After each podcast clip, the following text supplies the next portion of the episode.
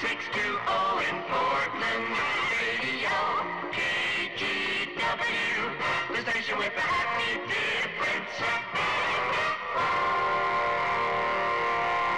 FBI officials tonight are requesting motorists to report any hitchhikers or other pedestrians on Northwest roadways as the search broadens for a man who skyjacked a Northwest Airlines jetliner and bailed out somewhere between Seattle and Reno.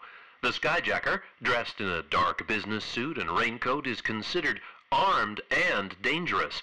Authorities caution you not to pick up strangers, but to report pedestrians to your local police, sheriff, state patrol, or the FBI.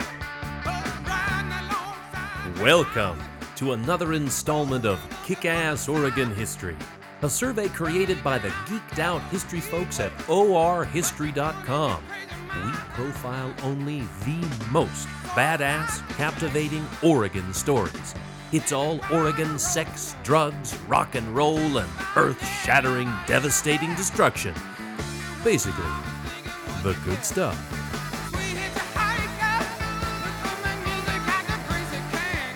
Today, we conclude our discussion of the only unsolved skyjacking in U.S. history. This podcast is brought to you by Portland Luggage, historian, and too big for the overhead compartment, Doug Kenck Crispin. If I'm jumping out of a plane at 10,000 feet with $200,000 in 20s, I want to make sure my impedimenta is top notch. Portland Luggage has everything you could possibly want for your next voyage. Since 1916, this local business has been outfitting travelers, adventurers, and business folk for all their luggage needs. And yes, they even sell black attache cases. So the next time you need some baggage to ensure the job is done right, drop on in on Portland Luggage at 440 Southwest 4th in Portland or at 11645 Southwest Beaverton Hillsdale. Your journey begins at Portland Luggage.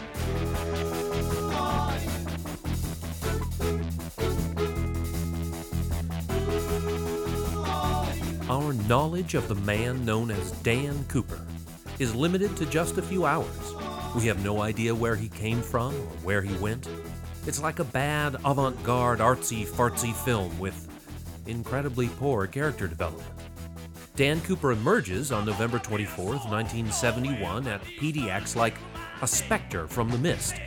In the end, he is engulfed by that same murky realm when he leaps from the aft stairs of the 727.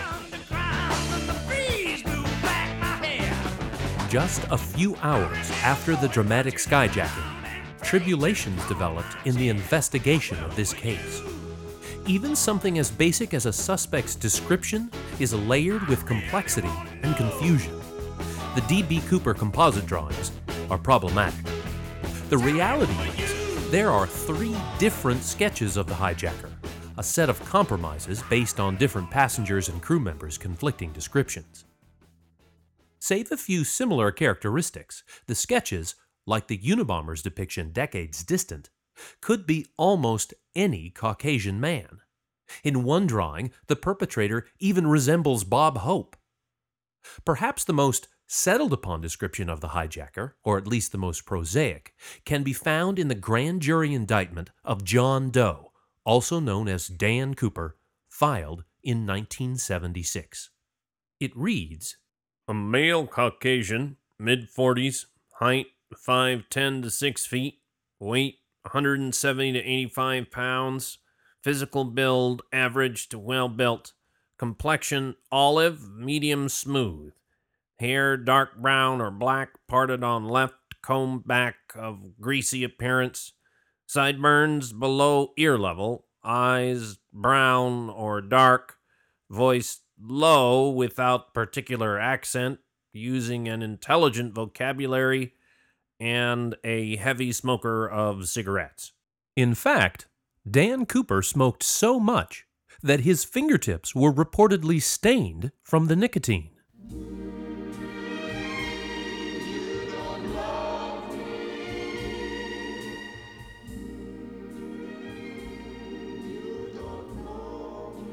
So, what do we know about D.B. Cooper?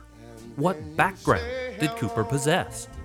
Many feel he was a complete dumbass, an incompetent, a buffoon, who was surely shredded the moment he hit the 200 mile per hour winds.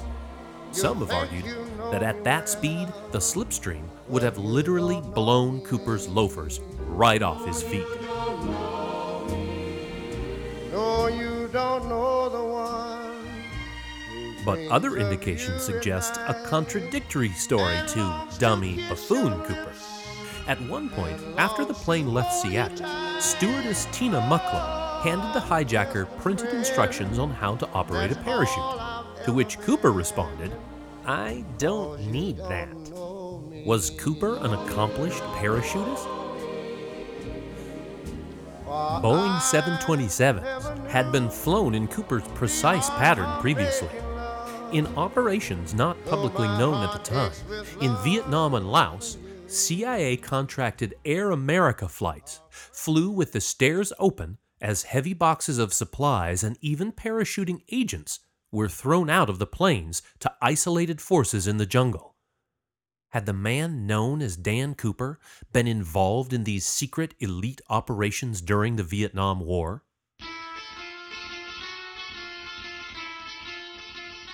Or had he even been some smiling Special Forces CIA super agent that had previously parachuted from the rear of a 727 into a thick jungle drop zone in sweltering Southeast Asia, saving the United States from the menace of communism and dispensing gigantic chocolate bars to the local Hmong children?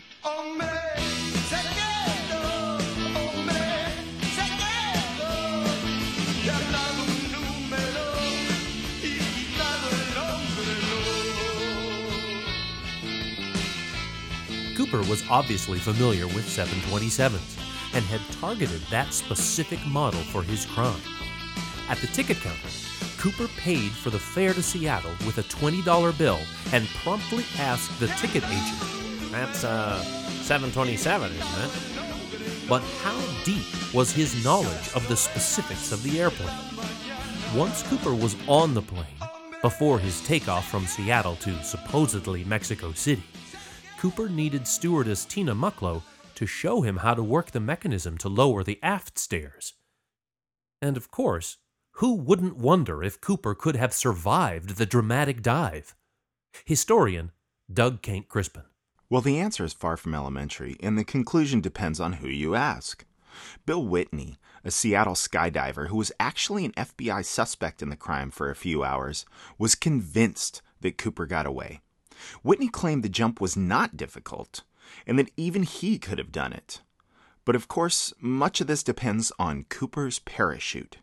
We asked Skyjack author Geoffrey Gray to tell us a bit about this, as he's emerged on the interwebs as someone who really knows a shit ton about parachutes. The parachutes that the FBI brought on board for him were actually emergency chutes that a local pilot had had recently made, and they're two very different chutes. One of them was a pioneer from the late, late 1950s, and this parachute was designed for recreational jumpers. It was padded. It was the canopy shape itself was rectangular. You could steer it, and um, the other chute was a totally different one. This was a very rugged, primitive military chute, the NB6, the Navy Back 6. And this this chute was a completely different jump experience. I mean, the the straps there was no padding. People said that sometimes the impact when you pulled the ripcord was so fierce that the the straps themselves cut into skin. And the shape of the canopy was conical, 28 feet. And really, what that meant was that Cooper couldn't really steer the chute through the night sky. He couldn't really tell where he was going. It'd be very difficult. He can kind of push it in one direction, but couldn't really fly it through the night sky. And, you know, originally FBI investigators thought that a chute like that would be the worst kind of chute to jump in under those conditions. But when I spoke with parachute experts, the main thinking behind the military chute is that actually it would be the right chute to jump with because the plane was moving very fast and the chute handled better at different at higher velocity. It also is better to jump into trees because it slowed you down more. The other shoe was actually uh, your your speed was faster. So if you wanted to jump into trees, which presumably Cooper did, this would have been the right one to do. So obviously he knew about parachutes. Probably a lot more than I did. So, what happened to Dan Cooper? It seems as if everyone breathing has a theory. We asked that question to several of our regular ass kickers, and the conjecture was wide ranging. D.B. Cooper be falling from the plane, get hung up in a tree, break to his neck. Some kind hunter come by, find D.B. Cooper hanging up in there, bury his body, and kept the money for himself. What do you think happened to D.B. Cooper? I think DB Cooper landed in those mountains and got gang raped by a bunch of Sasquatches for months. The FBI did find a pile of clothes determined to be D.B. Cooper's in the state forest in Washington and a trail of blood leading to a deep cave. However, the blood was determined not to be human blood, but not of any animal known to us. It was closest to uh, wolf, uh, wolf blood, and human blood, but uh, of neither. And residents in the area continued for years to hear deep screams and howls from the cave, but no one has ever determined what those howls were. And so I think D.B. Cooper went on to live in the deep cave and turned into a werewolf. What happened to D.B. Cooper? Well, I believe he uh, jumped out of that plane and was swallowed by Oregon's version of the Loch Ness Monster, except ours is a giant salmon, of course. And I don't know if anybody knows this, but when you when a giant salmon eats a lot of money, it's just like when diamonds come from coal. The salmon digested the money and it shot out a bunch of diamonds. And so there are diamonds and DB Cooper bones at the bottom of the Columbia. Finally, future historian Max Kenck Crispin. What happened to D.B. Cooper? DB Cooper jumped out of the plane, got his parachute, climbed a tree. Black Bear came along, ate him and the money. And surely the Federal Bureau of Investigation must have a supposition, a working theory of Dan Cooper's fate. Once again, Ayn Dietrich of the FBI. What is the FBI's official hypothesis of what happened to Dan Cooper? Well, Doug, we follow facts and we don't make assumptions or draw conclusions. So, case agents present and past have, of course, had their own informal theories, um, such as if the hijacker could or couldn't have survived the jump. But for our investigators, um, they're certain not to let their personal viewpoints get in the way of having evidence speak for itself. So, they're, we don't have any official conclusions. But whether Cooper's loafers gently touched down or his corpse came thundering through the treetops, there was some conclusion to his descent. Where did Cooper land? One lingering location of a possible landing site has always been Merwin Lake. Eyewitnesses reported seeing a large white object, possibly a parachute canopy, floating in the lake on that 1971 Thanksgiving Day. By the time the authorities arrived at the scene, the object had disappeared. But this tantalizing possibility has always intrigued Cooper sleuths over the years. Another captivating story comes from several residents near Ariel, Washington, who reported a low flying, small plane taking off and landing a little after 8 p.m. on the night of the hijacking. It struck the locals as odd. For one, they usually didn't have too many planes flying at night in the area. And two, the raging storm was so powerful it would seem prohibitive and perilous to the particular plane. And to sweeten the pot for you conspiracy theorists out there, the night before the hijacking, a report came of a small plane landing and meeting with a car at an abandoned airfield in the same area. Perhaps a possible rendezvous rehearsal for an emergency extraction? Tinfoil hat time, dear ass kicker.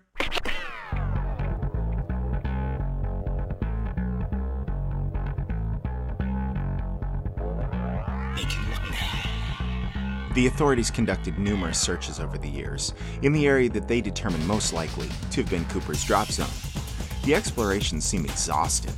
It involved local and federal law enforcement officials, U.S. Army soldiers from Fort Lewis, and even aviation assets, which, according to author Geoffrey Gray, included the super top secret Blackbird spy plane, the SR 71. And nothing was found. No body, no parachute, no spray of $20 bills dispersed by 200 mile an hour winds.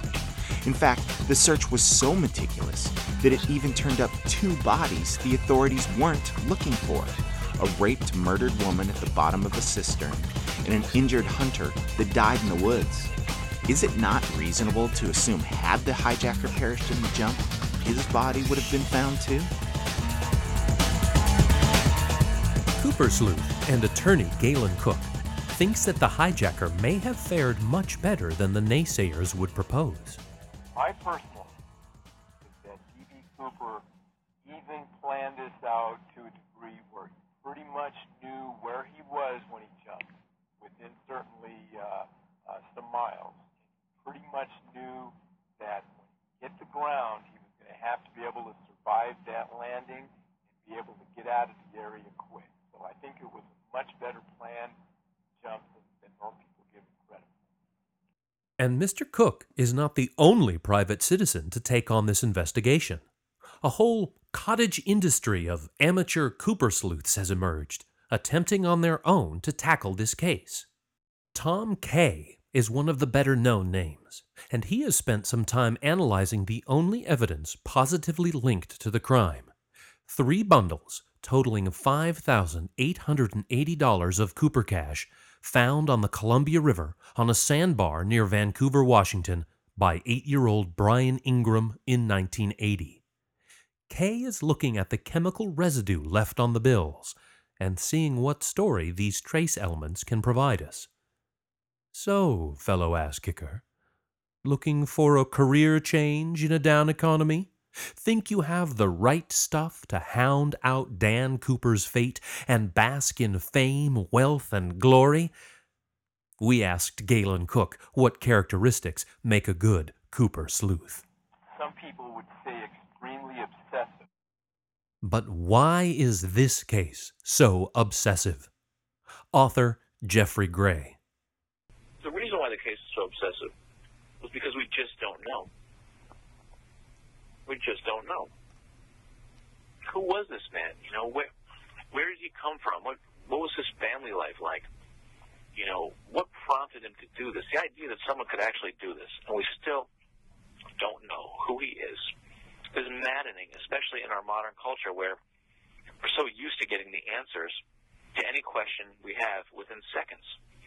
So his ability, or just the the, the, the ability for us to solve it, almost feels like uh, unfair. It feels like uh, it's annoying. It feels we've we've developed, I think, a certain a sense of entitlement about the truth.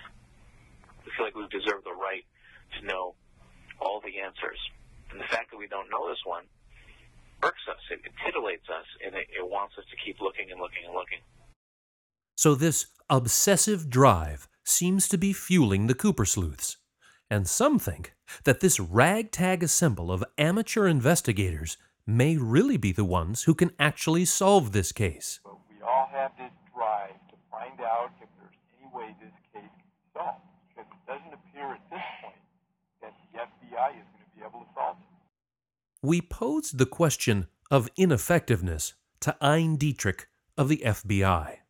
Is the fact that the case is still open almost exactly 40 years to the day the only unsolved skyjacking in United States history. Is this a case of Dan Cooper 1, FBI 0? I think your listeners wouldn't keep score as you suggest, instead appreciate the fact that if D.B. Cooper tried to hijack a plane today instead of 40 years ago, he would be thwarted by increased transportation security and by more vigilant fellow passengers on the airplane. We also have more sophisticated capabilities for collecting DNA than we did 40 years ago. So, the significant aspect of this being the only unsolved hijacking is the fact that that means everyone since has been thwarted, identified, or prosecuted. But be forewarned, dear ass kicker. Before you start hiking up the Washougal trusty Tektronix Spectrum analyzer tucked under your arm and some MREs in your backpack, hell bent to find a fortune of Cooper cash, beware of the dreaded Cooper Curse. Skyjack author Geoffrey Gray explains.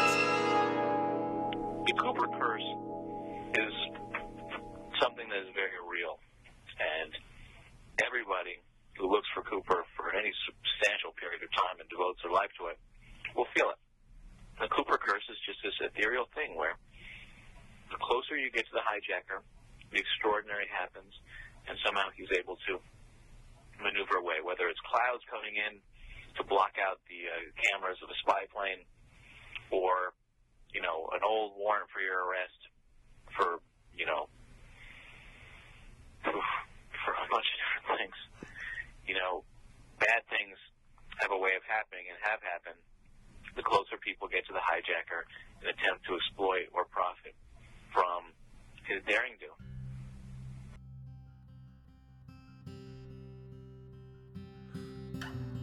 So, where does this leave us?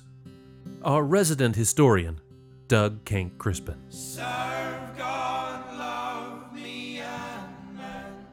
As a historian, I cry out for resolution. I want to know who Cooper was so we can get to the bottom of this case and stop all this tomfoolery of my crazy old uncle with the big old sideburns from Sisters was D.B. Cooper. I want the hard, indisputable facts.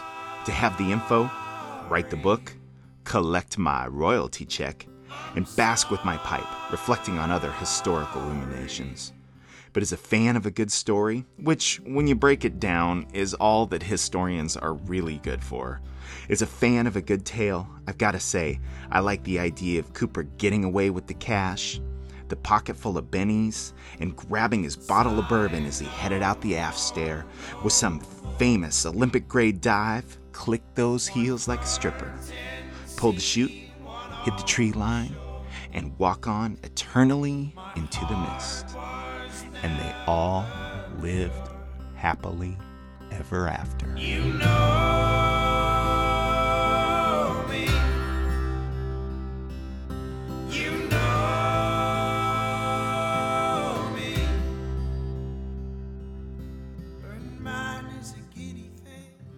Did Dan Cooper make any mistakes? Yeah, he hijacked an airplane. It's a crime. That's a mistake. Giddy thing. Oh, mine is a giddy thing. pretty much knew that hit the ground, he was going to have to be able to survive that landing. That will not betray you, dismay, or enslave you, and will set you free. Be more It's like more the the suicidal urge, if anything else. And so I think that teetering on the ass stairs, one to 200 miles an hour, the hijacker is thinking, God, you know, in this life of horror that I've lived, in this life of failure upon failure, finally I'm able to achieve one fine thing. And then, adios. Love that will not betray you, dismay, or enslave you, and will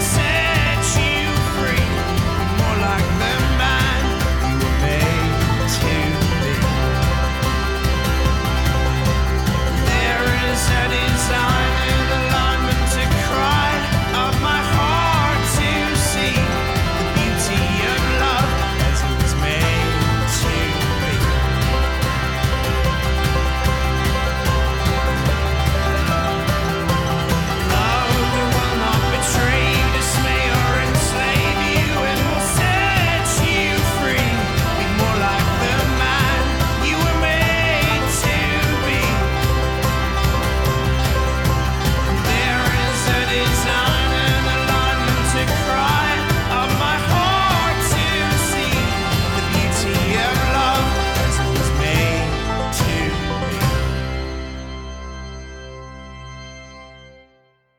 Thank you for listening. And be on the lookout for more podcasts from our crew. We hope you'll agree that today's podcast featured some kick ass Oregon history.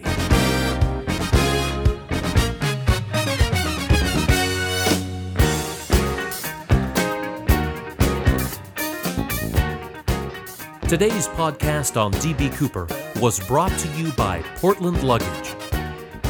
Written by Doug Kenck Crispin and Andy Lindberg.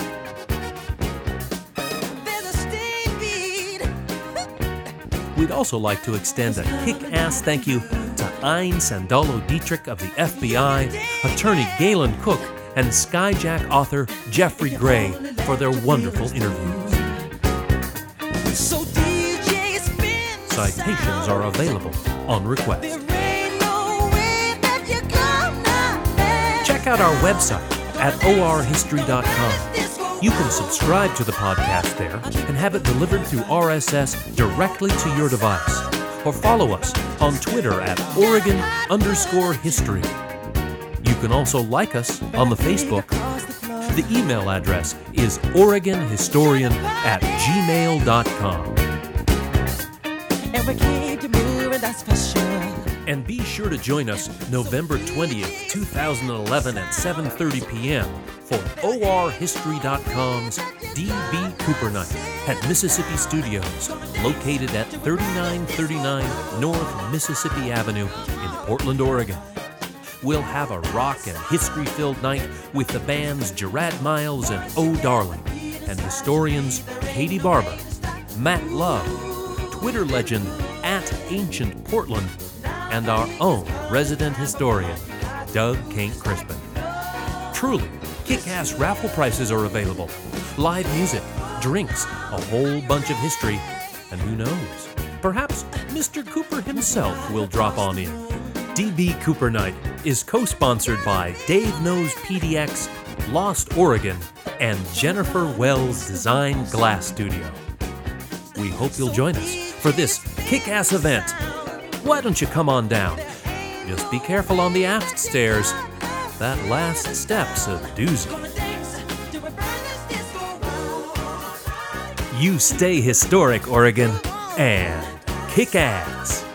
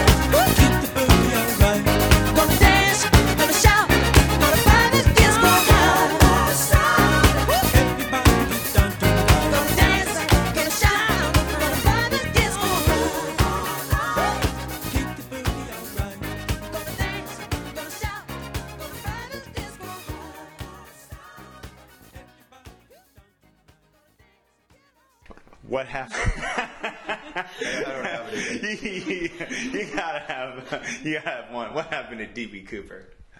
I think he jumped into the river or near the river and uh, drowned, and his money washed up on shore. I don't know. That's all I got. Dave, that's pretty fucking disappointing.